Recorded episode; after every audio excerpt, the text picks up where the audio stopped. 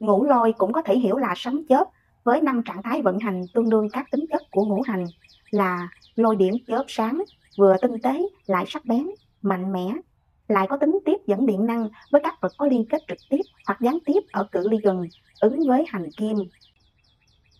Lôi điển xuất hiện thường tạo nên những đường lan tỏa giống như rễ cây, có thể làm cho không gian được tinh sạch, cỏ cây phát triển tốt, ứng với hành mộc. Lôi điển chủ yếu là có phương hướng xuất hiện từ trên đi xuống và lan rộng ra bề mặt tiếp diện là ứng với hành thủy.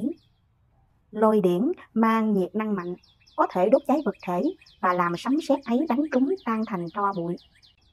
Ứng với hành hỏa.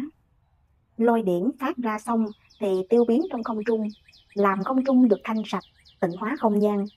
Hoặc là tiếp xúc mặt đất rồi thì nhập vào đất, ứng với tính chất của hành thổ,